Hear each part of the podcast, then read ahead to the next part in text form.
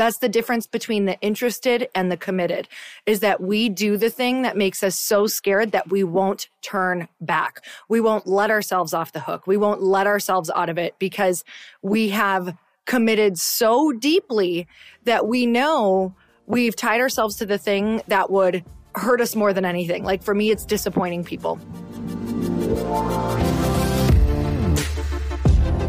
Welcome, everybody, to the Chris Harder Show, where we are making you unapologetic about your pursuit of success, knowing that when good people like you make good money, they can then do great things. My name is Chris Harder, and several times per week, I will bring you epic guests, solo episodes, and every single tool, trick, and skill set you need to grow your business, grow your money mindset, and to grow your wealth to levels that you have never reached before.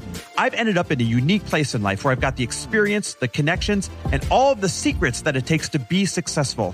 And and I'm lifting the curtain to reveal it all to you in an effort to help put you in a position of abundance so great that you can then be as generous as possible. So let's lock arms and let's get started.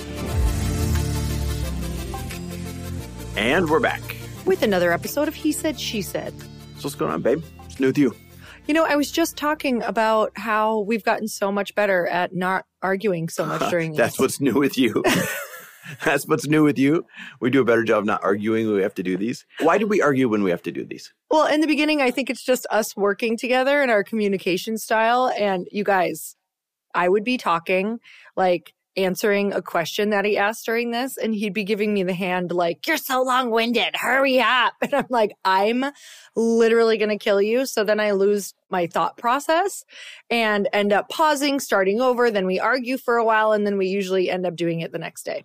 Well, at least people understand what it really looks like. That's why I'm telling them is I'm like, you guys, everybody talks to us and they're like, oh my God, you're so lucky. You work together so well. I'm like, that is so sweet that you think that. And now we do because we've had so many conversations about it and like, hey, we're never going to be able to do this unless this happens. And then same with you, like, hey, this irritates me when this happens or whatever. So so much communication. It's interesting. I went to dinner last night with my mom and Tracy O'Malley. And if you guys don't know who Tracy O'Malley is, she is an Enneagram expert. And I found out I'm a seven. And one of the things with a seven is I want lots of choice, lots of freedom, and I want to move through things really quickly. Mm. So I see this manifest everywhere in my life, especially when we're on a podcast. Like if if it's just me on the podcast, I'm great because I feel like I'm making fast progress. I'm talking about what I want to talk about. And, I'm, you know, it's just me. When it's you and me, I think some of the like, oh my God, let's go. That's a long answer comes from we're built differently. I'm mm-hmm. like, let's do a bunch of quick hits. And then you analyze things out loud and I want to share a story with it yeah. so people can find themselves in the example. But I think that's the magic of our show is it's going to appease multiple brains and also let people see how couples work together. I don't know if there's magic in our show. There's plenty of magic. There is. That's what I'm I'm sorry. I just I tell myself a story and I stick to it and that's how my life works. I love it. All right, what are we talking about today? What are we talking about today, Chris? This was your topic. You know what? I just remembered. I just remembered. Literally. You guys, he handed it off to me and then made this surprise look like, oh shit, sorry.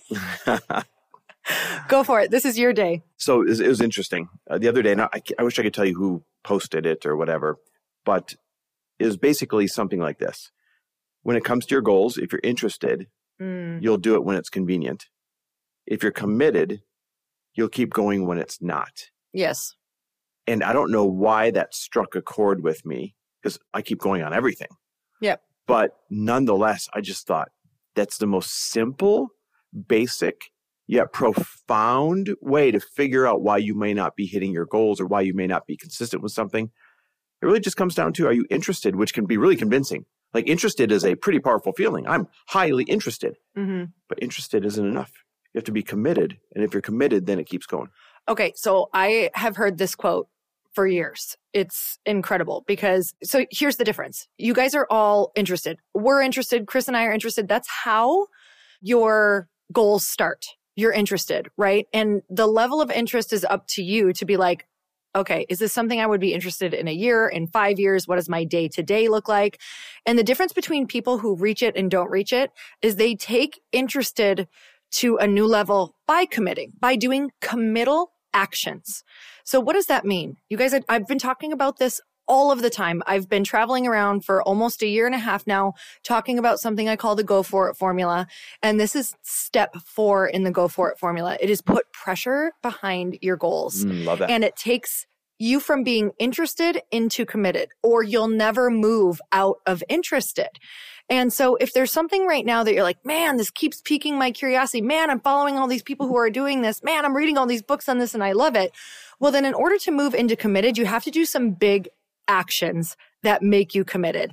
And essentially, this is going to feel crazy at first because you are almost putting yourself in golden handcuffs around your goal, meaning you're going to need to put money down. You're going to need to find some mentors and tell them what you want to do. You're going to need to put the date in your calendar. You're going to need to do things that tie you to that goal that you essentially can't get out of without some form of pain or some sort of ding that is really going to hurt you in the future. Or guess what's going to happen? And some, you're not going to do it, but some of you might be like, Oh my God, that's too scary for me. Exactly. That's the difference between the interested and the committed is that we do the thing that makes us so scared that we won't turn back. We won't let ourselves off the hook. We won't let ourselves out of it because we have committed so deeply that we know we've tied ourselves to the thing that would hurt us more than anything. Like for me, it's disappointing people. So when I take myself from interested to committed, I do something that ties myself so deeply to the commitment that I'm like, oh my God, I would have to let all of these people down. I would have to lose all of this money. Oh my gosh, I would have to go back on everything I've been saying on the podcast and on social media. And so that's how you're going to move from one to the other. And I, Chris, I see you do this all the time. It's interesting. You said yours is letting people down. That's your fear that that'll keep you committed. Yes. I think mine's different but similar. I think mine is I don't want to create pain for people. So like let's say I've created jobs, come hell or high water, those jobs are going to stay there. Mm. Because I don't want to create pain for people that was of my creation. Hey guys, come work over here. You got a job. And then, you know, a couple years later or six months later, whatever. Oh, never mind. We're switching projects. We don't need that job anymore. We're like, mm-hmm. that's just one silly example of when I invite other people in to any kind of project. That's the piece. That's that, would you call it a committal move mm-hmm. that makes me stick to that project even when interest is waning. Oh eh, boy, I just realized interest comes and goes, but commitment doesn't. Right interest comes and goes, but it's the actions that you have put in place that make you yeah. show up. And those actions are in your calendar. So we always tell people, I could literally look at your calendar. You could tell me everything you want to do. I could look at your calendar and I will put money down. I will bet on the fact that if it's not in your calendar, you will not do it. I would put so much money down and say, I will lose all of this money that you will not reach this goal if it is not in your calendar. So if I can't tell exactly what you're doing every single week. Wow. I can look at your calendar and tell if you are interested or if you are committed. And who you're hanging out with. I can look at your weekend plans and say, eh, expand on that. What do you your mean? next week is not going to be that great. So, because people shouldn't have to work weekends just because they're committed. No, absolutely not. And you and I were talking yesterday about sometimes these big goals happen in extreme situations. Uh-huh. So, yes, you're going to have to put some weekends in if, if you're going from zero to a hundred. So, if somebody is building their rocket ship and trying to get it off the ground, right? Yeah. But even I guess what I was saying with that is I can tell by who you're hanging out with if you'll reach that goal as well and how frequently. It doesn't mean you have to change all of your friends, but if you are seeing people every single week who don't have the same type of goal as you, who don't actually like that you have this goal because you're too busy, who don't believe that this is possible for you or them, then eventually they're going to start wearing on you. So it's really important to make sure you also have those touch points of people every week or every other week in the form of a phone call or in the form of a coffee date or in the form of a dinner that these people are going to breathe life back into your goal. Because I'll tell you that when you're moving forward on a goal that you have not done before and it feels hard, you're going to lose energy around it. And so you need energizers. So not only do you need the action in your calendar, but you need the appointments with energizers and expanders to kind of recharge you and plug back in on this goal because it, it is tiring. You're always going to feel like a beginner and that's exhausting. It's interesting to what you're just saying. I call them accidental sabotagers. So, you know, you use the example, they don't like that you're being ambitious. They don't like that you're not fun anymore. Subconsciously, and sometimes it's outwardly, most of the time it's subconsciously. They don't even know that they don't like it. No. They just know something's changed. right. And they'll tease you a little bit or give you a hard time or they're accidental sabotage. They don't wake up in the morning and say, I'm going to make sure Lori doesn't succeed in her new company. They don't, they don't say that. They do wake up and they're self preservationists. So they Mhm. wake up and they say, "Oh, I've had a long week. I need to make sure I have fun this weekend. And I'm not going to let Lori, her decision not to go out to dinner, you know, ruin my chance to have fun. So I'm going to make sure I, I pressure her into going to dinner. Right? Mm-hmm. Also, you just blew my mind and found out I found out I was an Enneagram three, not a seven. Yep. So We thought I was a three and that you're a seven, yeah. but so it turns out I'm a seven, you're a three. We'll have to do we'll have to do a podcast on exactly what that is, so people can kind of know and read through them, which would be so much fun. Or I'll have Tracy back on. Well, let's have Tracy on with us together. Oh, that'd be fun. and that way she can moderate a you know here's how you are here's how you behave and then we can bicker about it That will be so great.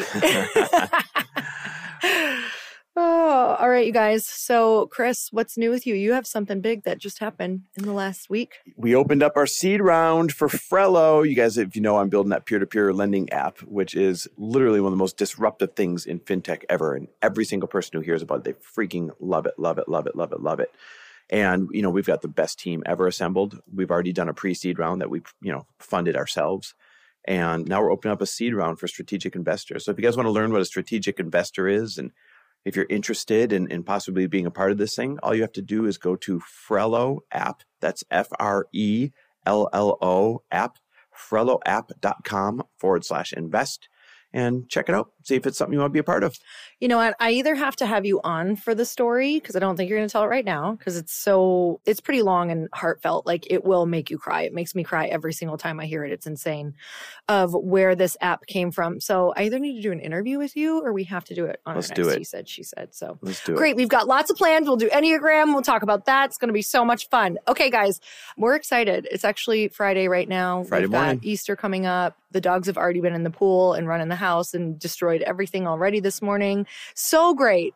It's prepping us for children. I was going to say, if this is how messy the house gets this quickly with just the dogs and you and I, what's going to happen when we have freaking kids? This has already helped me. I used to be so uptight. Like it was so bad. I used to yell at Chris because he was walking on my vacuum lines. I've come a long way. You have to admit.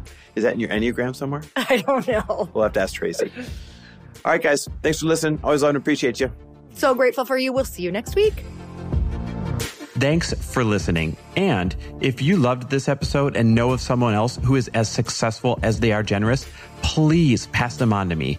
It would mean the world to me if you help me get this cause and this message out to as many listeners as I can. So please, if you liked what you heard, it goes a long way if you take 30 seconds and leave me a five star review and share this with your friends. I'll be forever grateful. And until the next episode, cheers to your success.